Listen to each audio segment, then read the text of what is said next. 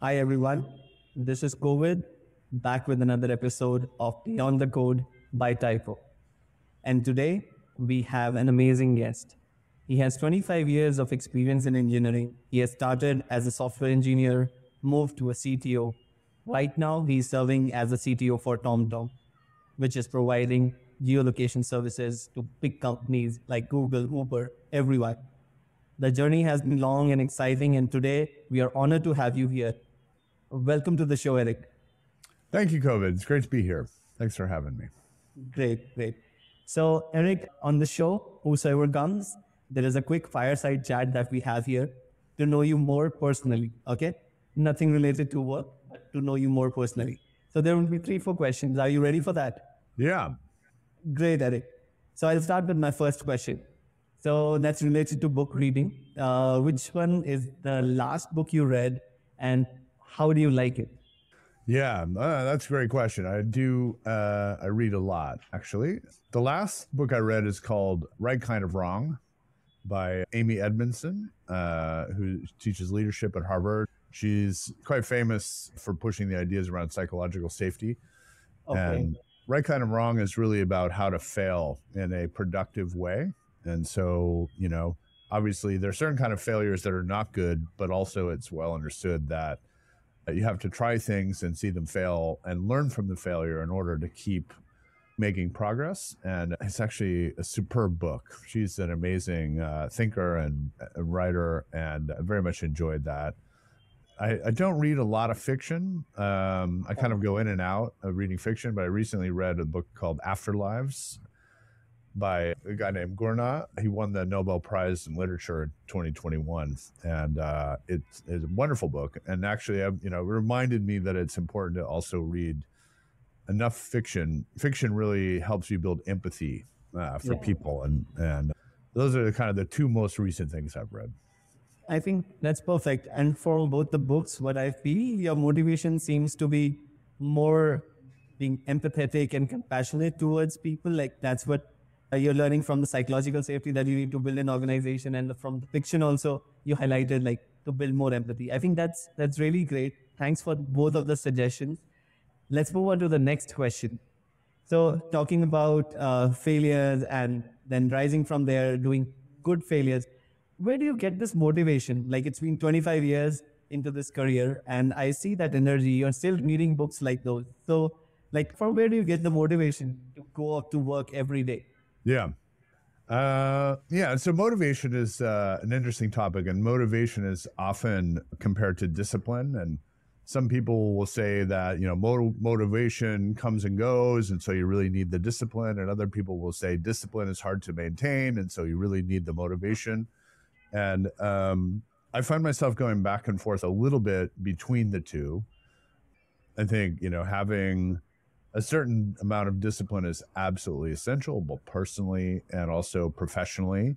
But discipline is not a- enough. Finding the motivation is where the real drive uh, comes from. And, you know, I think for me, and also for the people that I try to look for to work with, an underlying curiosity is one of the key things that really drives the motivation side. So, curious to understand you know what are like what are our customers problems really? And you know they sometimes they tell you one thing and you have to dig through and find out that it's something else.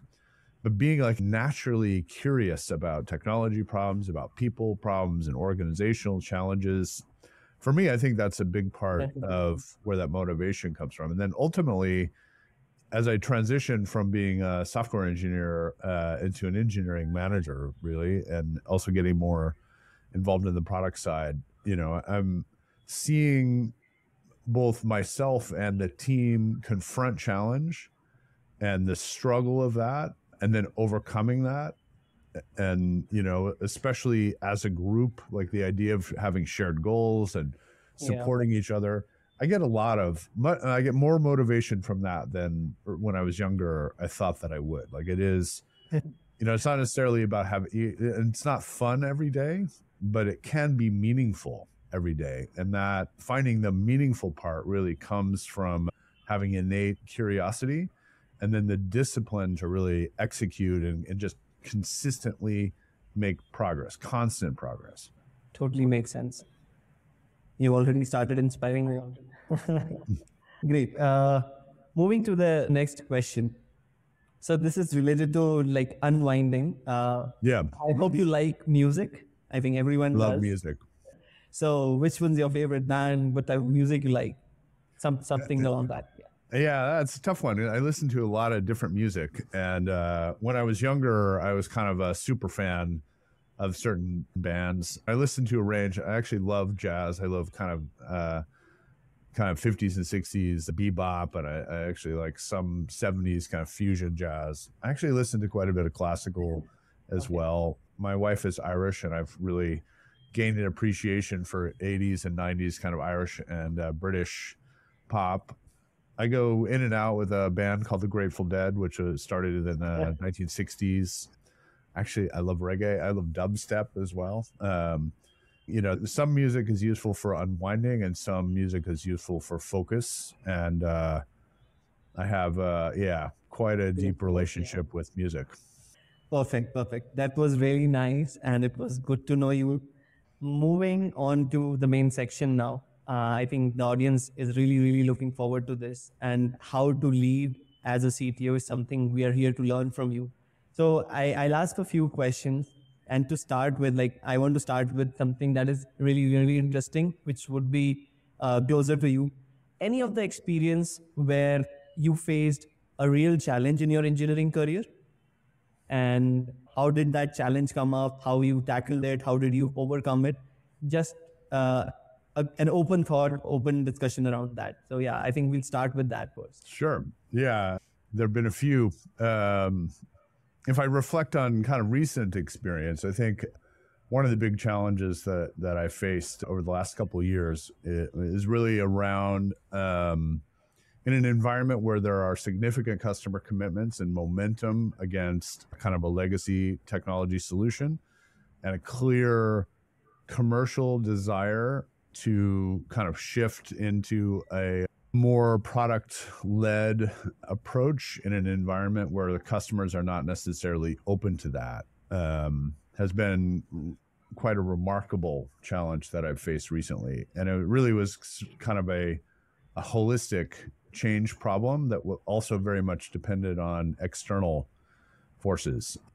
What that kind of looks like is, you know, uh, in an environment where you end up making multiple parallel customer commitments, there is a need for quite intense planning and execution, and it, and there's not uh, appetite on the customer side for much uncertainty. But on the other hand, you know, and kind of going back to the work of Amy Edmondson modern product management, you need a way to be able to perform experiments, ha- to have hypotheses, to try things, to ship value, and then understand at least your what you think is value, and then understand you your customers really like that. And for me, it was it's been a remarkably satisfying and challenging exercise to figure out how to navigate that with a fairly large team, several hundred engineers, a large legacy code base, uh, and quite a modern view of what we would like the software to be and what it has to be for, uh, in some cases, for commitments that were made some years before. And, you know, uh, one of the nice things is that a lot of the basic ideas of say modern product management really work you know uh, and- but it does require both the discipline and the motivation to make them happen. And i think one of the things that's been most satisfying for me is seeing how very high functioning high performing team when they kind of understand the goal and there's a shared north star and a kind of a clear vision that we're working toward how much that can bring out the creativity of that team to find real solutions to some of the very pragmatic problems that we faced. And, you know, I have one moment in particular where an engineer kind of found a way to thread a certain needle where we could satisfy a customer and make a significant pivot to a much more modern product that would be much more appropriate for multiple markets. When I was a software engineer, I loved having those moments. I liked to be that person. but actually creating the environment where others could do that Okay. and seeing them do that, uh, very, very satisfying. And I'm really looking forward to this product coming out later this year.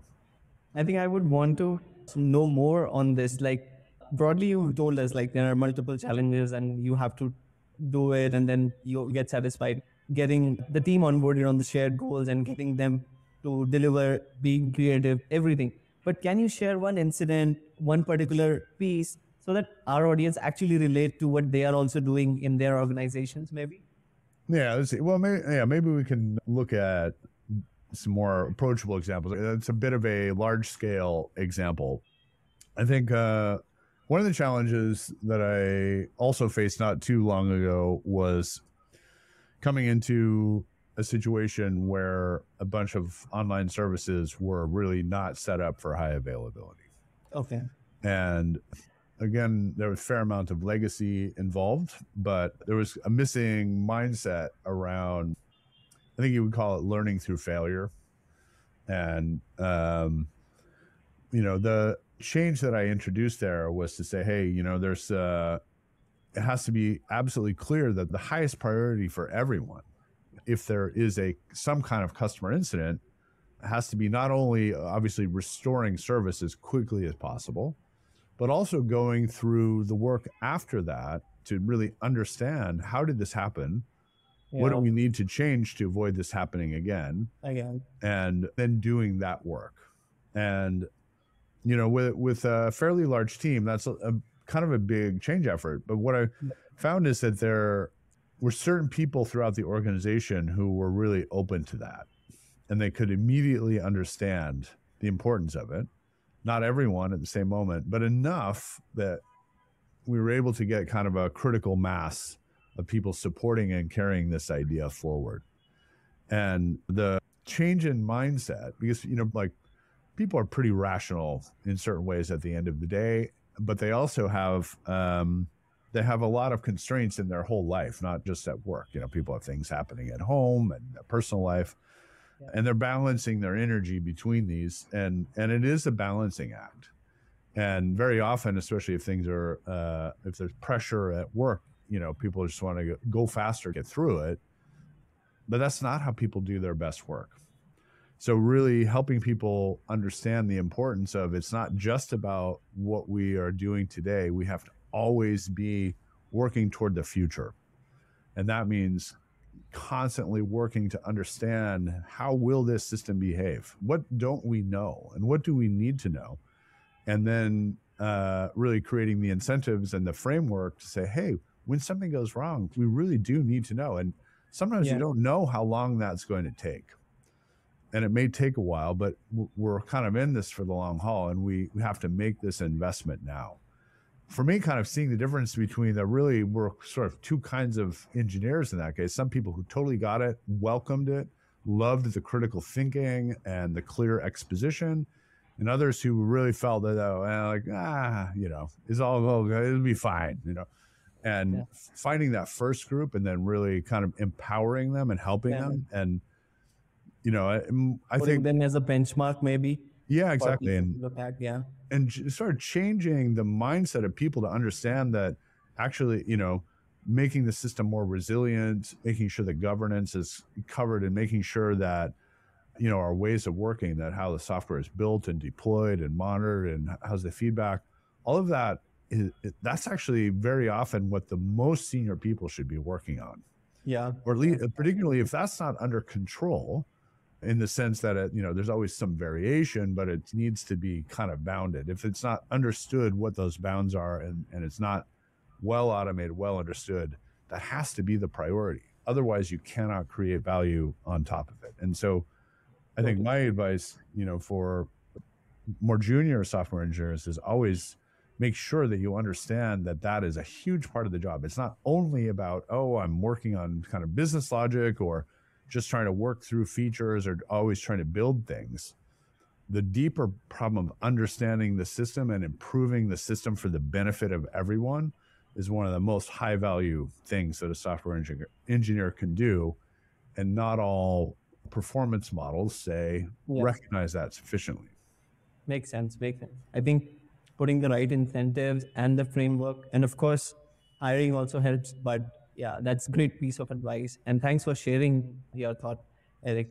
My I think uh, while we are touching the topic of solving these problems at scale, I think team topology is another topic which I'm really interested to hear from you. Uh, Yeah. Like, how do they play an important role in achieving your goals, right? Yeah. So please share some examples. Yeah, so uh, you know, Team Topologies is a book that came out a couple of years ago, and it, it's really an excellent piece of work and very applicable. And you know, there's a thing called Conway's Law, which has been around for probably around 50 years, which is sort of the observation that um, organizations that build software very often the architecture of that software models the communication networks within companies and you know, when people say you end up building the org structure, that's kind of what they mean. And it is a real consequence of the system dynamics of development. And it reminds me a little bit like there's a thing in physics where if you go into a, a clock shop and there's a bunch of clocks on the wall, turns out all the pendula are perfectly synchronized. And, um, you know, it's a surprising thing to witness and that happens through very subtle interactions in the the way energy moves through the wall. Like it is achieving a low energy state and it, you can mess them all up and over the course of a couple days they will return to perfect synchronization. Yes. and Conway's law uh, is a little bit the same that even though I mean you can fight it for a while but ultimately those system dynamics will win.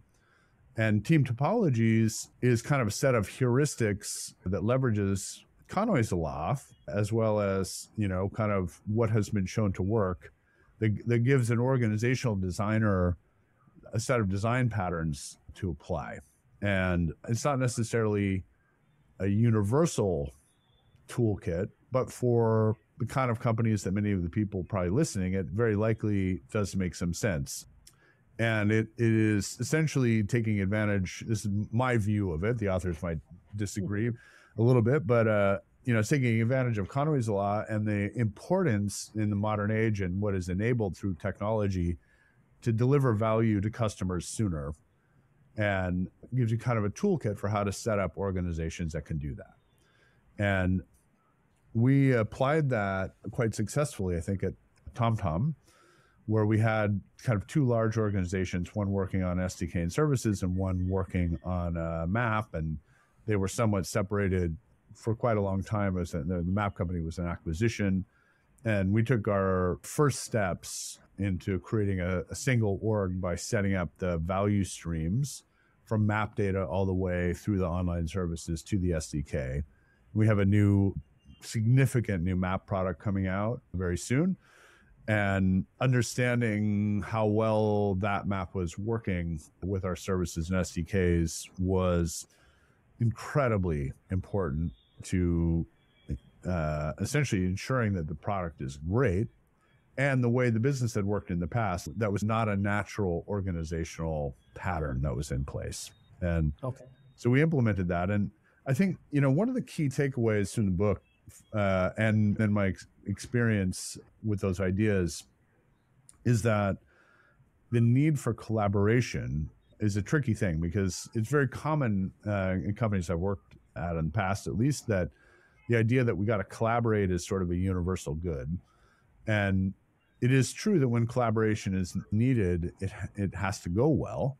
But collaboration also comes at a, at a cost. The need to collaborate requires energy, you know, which software engineers are balancing across a number of things. And the whole point of many organizational structures is to combine people who are working on related things so that they can create synergy between them. And if you have to collaborate to do anything, it's hard to go fast.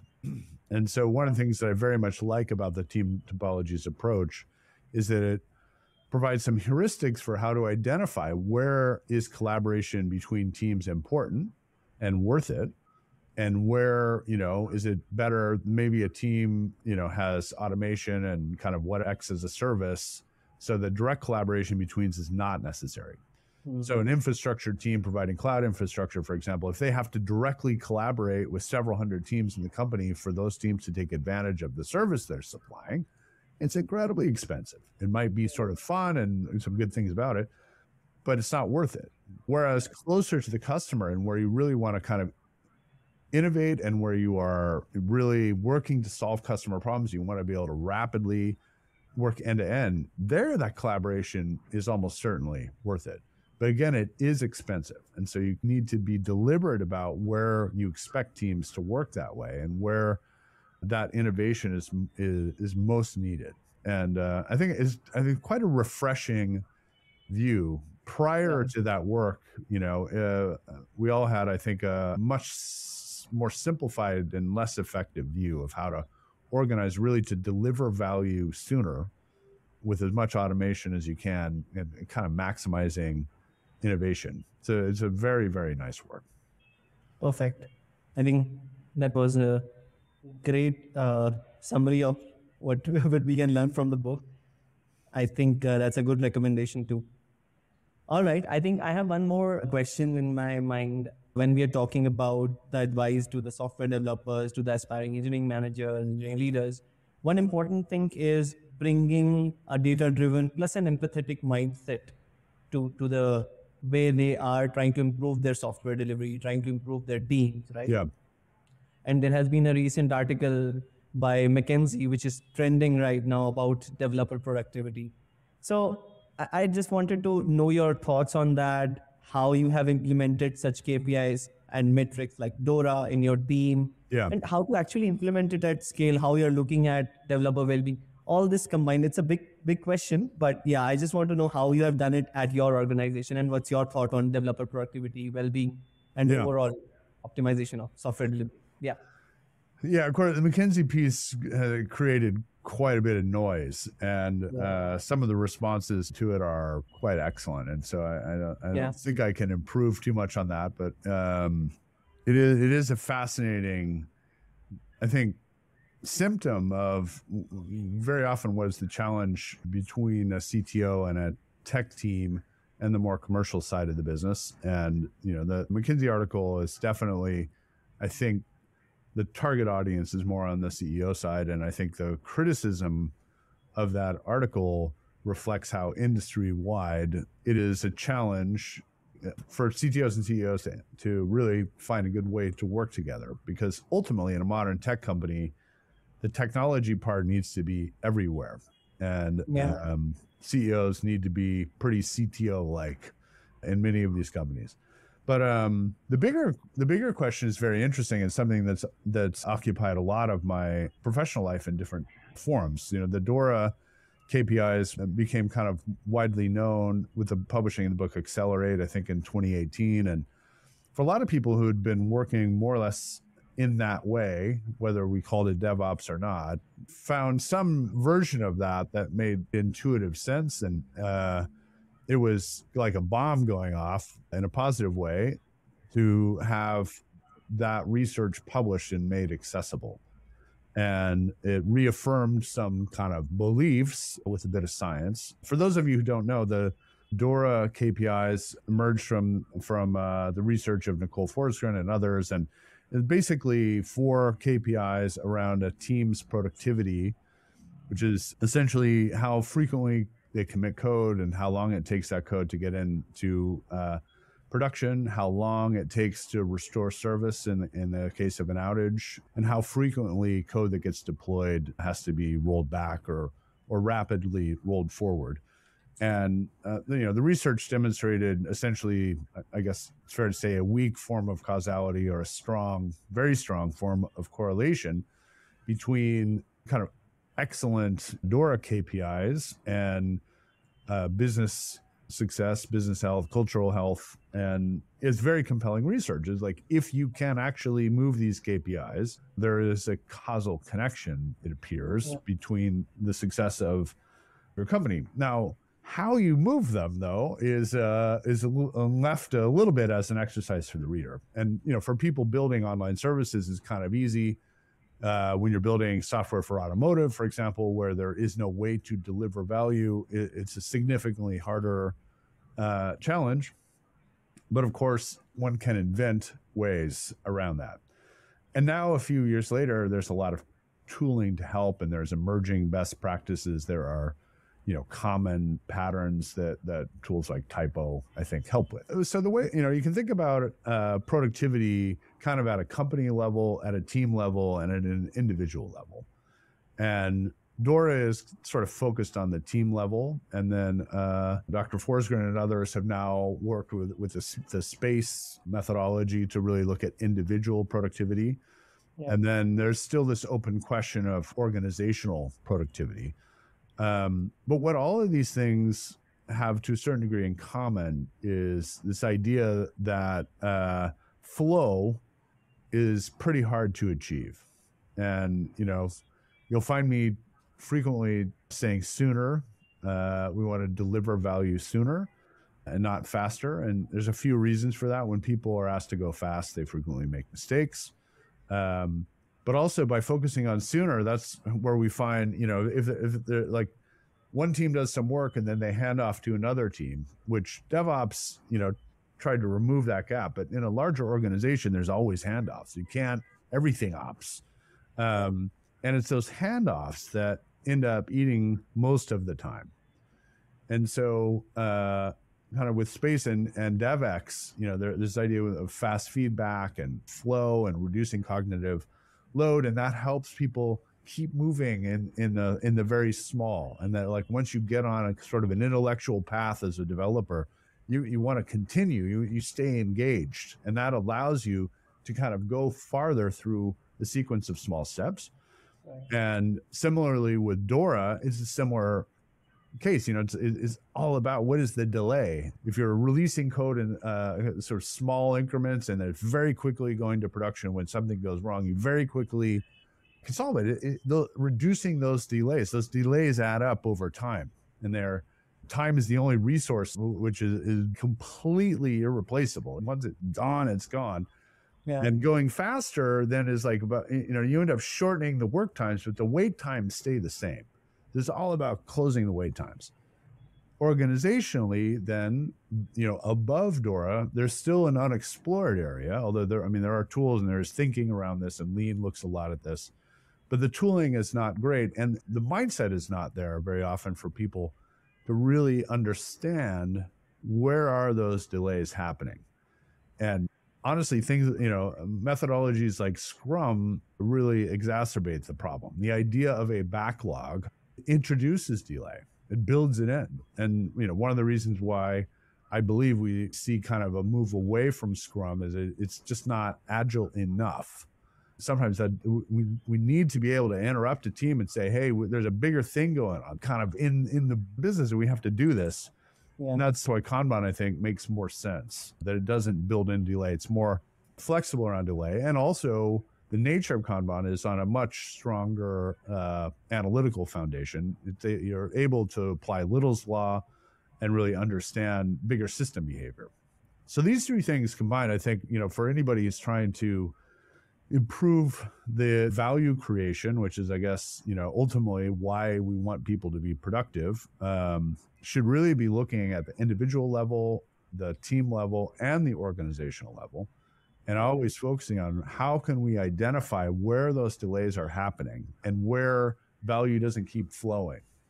Um, and of course, there's a lot to learn from the Toyota system, and, and you know, there's a lot of thinking in the world around this, but it's still maturing in software yeah. engineering. Uh, but very interesting moment, and a lot of opportunity, I think, for good tooling.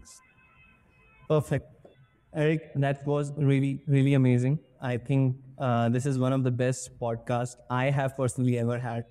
I would, I would love to discuss even more topics that I get to hear from my customers and in day to day, I'm meeting so many engineering leaders. So I would definitely want you to come back to the show sometime. hey, my pleasure, Kevin. All right, Eric. That's all for today. Thanks for your time. It was a pleasure. Thank you.